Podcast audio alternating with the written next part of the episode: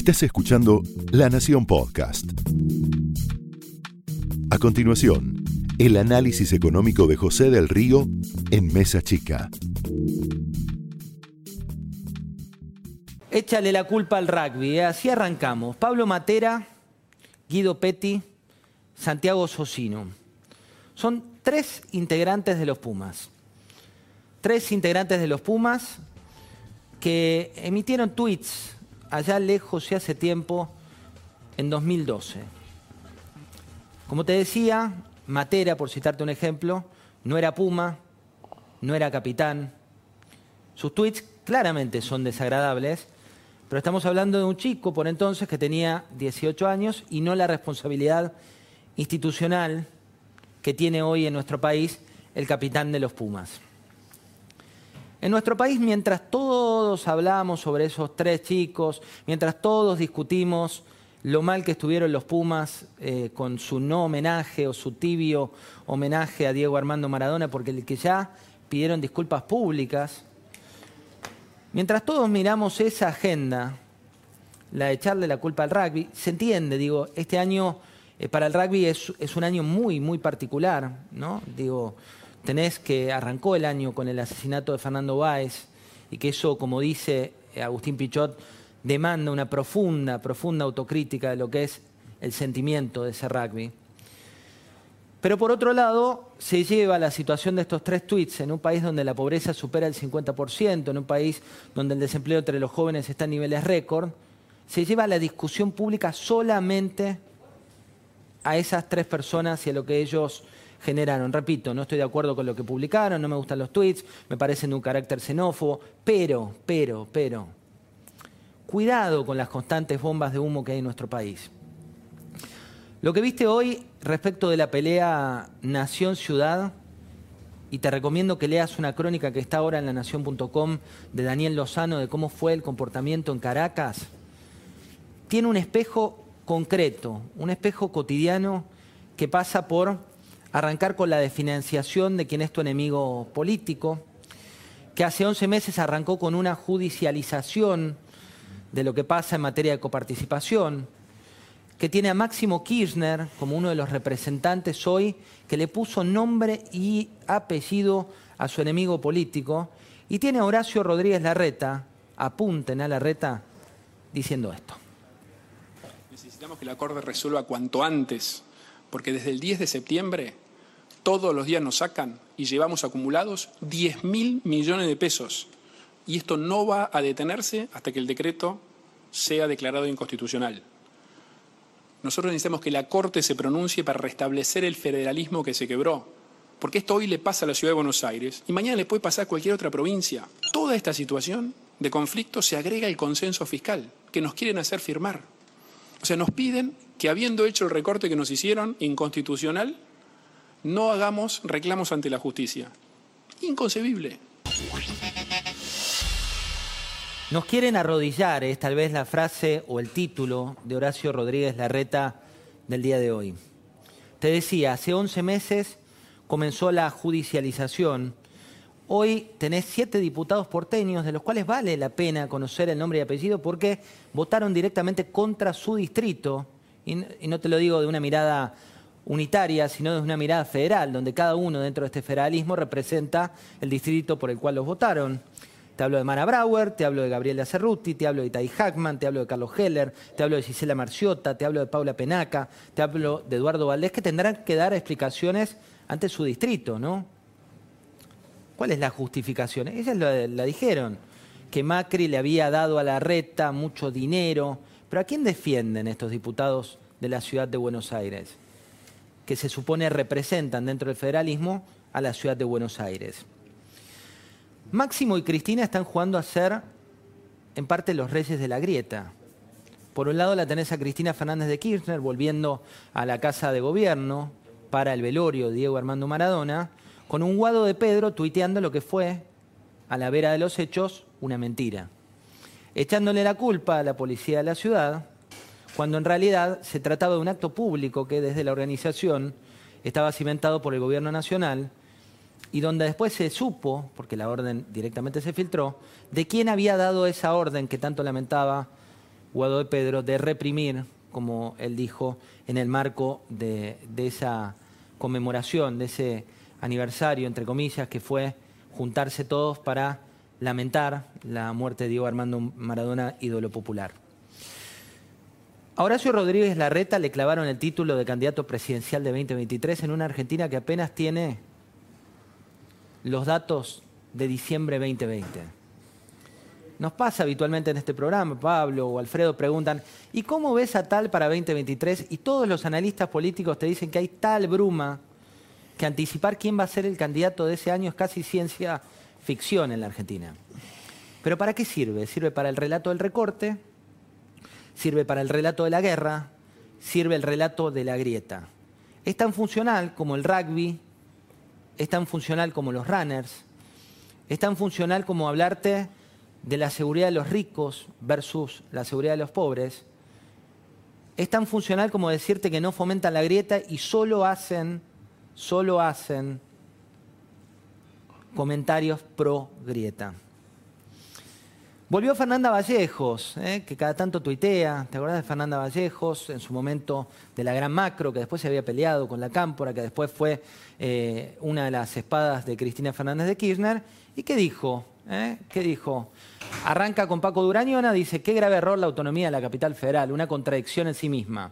Guado de Pedro cuenta lo de la policía de la ciudad y Fernanda Vallejos empieza a instalar otro de los temas, que no te sorprenda que en la Argentina, de las cortinas de humo, empiece a ser parte de nuestra agenda.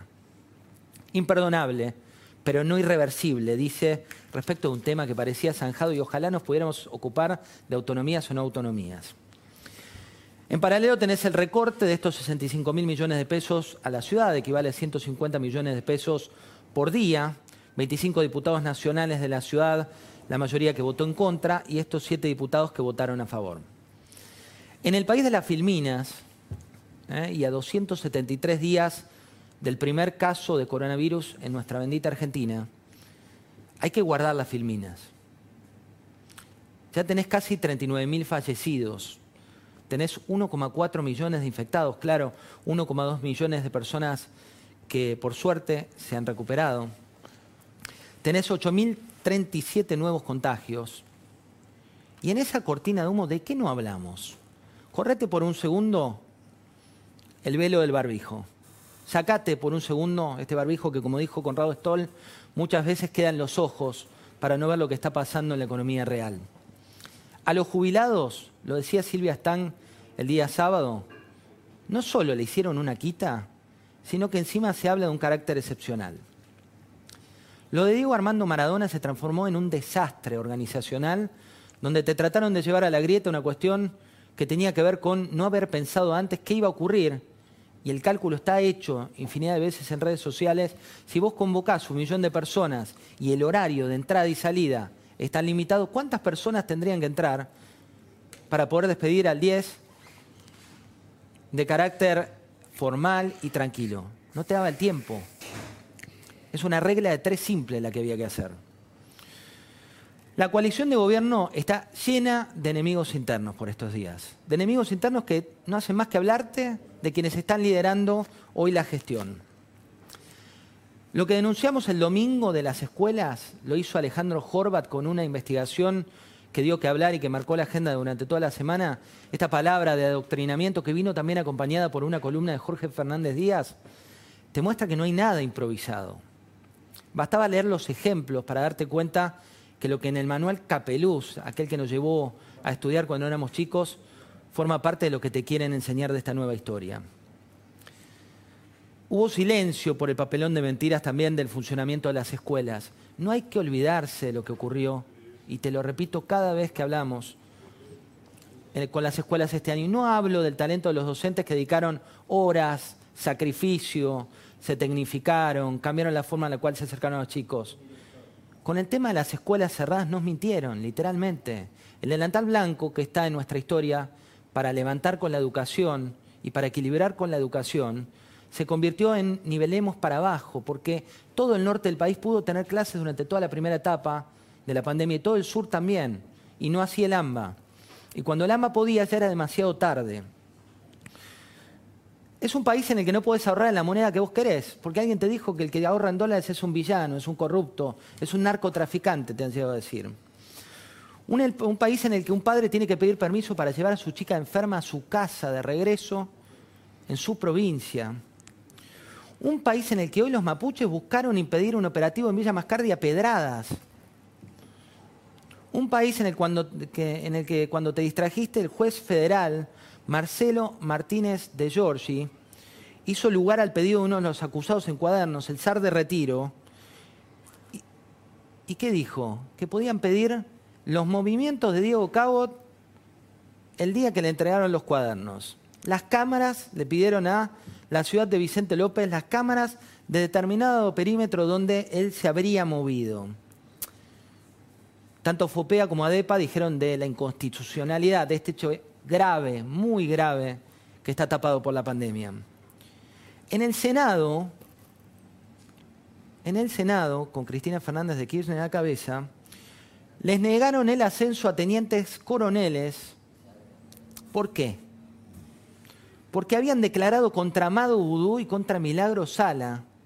Contra Amado Vudú, lo que dijo ese teniente en ese momento fue que estaban a disposición del actual conductor de Voodoo Lounge, dos helicópteros cuando él usó un avión privado.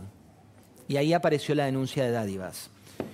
Y también una denuncia de Milagro Sala. ¿Quién le negó el ascenso por venganza? Anabel Fernández Agasti. ¿Te acuerdas quién es Anabel Fernández Agasti? Es a quien le agradeció al presidente de la Nación, Alberto Fernández, la idea de expropiar Vicentín. Una idea que dijo tiempo después el presidente de la Nación, nunca supuso que le iba a generar los dolores de cabeza que le generó. Una espada de Cristina Fernández de Kirchner. Y también en esta agenda del velo o del barbijo que a veces nos tapa los ojos, la OCDE, no lo dijo eh, José Luis Esper, no lo dijo Fernando Iglesias, que en un rato va a estar con nosotros, no lo dijo alguien que es muy crítico del gobierno, la OCDE, dijo que la Argentina va a registrar la mayor recesión entre los miembros del G20. Hoy te aumentaron la telefonía, el cable de Internet un 20%. Hoy te anunciaron que los organismos de control siguen intervenidos. ¿Para qué están los organismos de control? Básicamente para controlar que otros no hagan injusticias. Si yo te intervengo en el organismo de control, tengo la posibilidad de tener una mayor discrecionalidad. Por último, el juez Alejo Ramos Padilla juez con competencia electoral en Buenos Aires, que fue denunciado por la oposición por perjudicar en la causa de los cuadernos de las coimas, fue nombrado, al menos no nombrado todavía, porque hay todo un proceso jurídico por delante, fue el indicado, el celebrado, para ser el juez electoral nada más y nada menos que en la provincia de Buenos Aires. Tal vez el distrito electoral donde se libre la madre de todas las batallas en esta, nuestra bendita Argentina, donde el rugby es a quien hay que echarle la culpa, pero la realidad va por otro lado. Esto fue el análisis económico de José del Río en Mesa Chica, un podcast exclusivo de La Nación. Escucha todos los programas de La Nación Podcast en www.lanacion.com.ar. Suscríbete para no perderte ningún episodio. Estamos en Spotify, Apple Podcast, Google Podcast y en tu reproductor de podcast favorito. Seguí escuchando La Nación Podcast.